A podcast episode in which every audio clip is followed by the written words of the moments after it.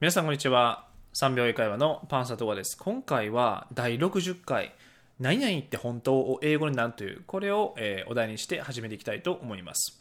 でこれは英語で Is it true that という風になります。でこの that は省略しても、しなくてもどちらでも OK です。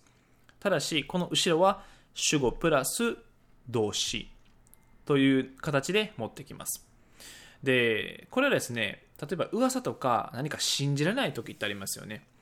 でそれを確認したい時、このそれって本当なのっていうふうに、相手の人に聞きたい時に、使えるフレーズになります。例えば彼女が結婚したって本当なのっていうふうに聞きたい時は Is it true that she got married? Is it true that she got married? というふうになります。で他にも彼が新しい仕事に就いたって本当なのっていうふうに聞きたいときは Is it true that he got a new job?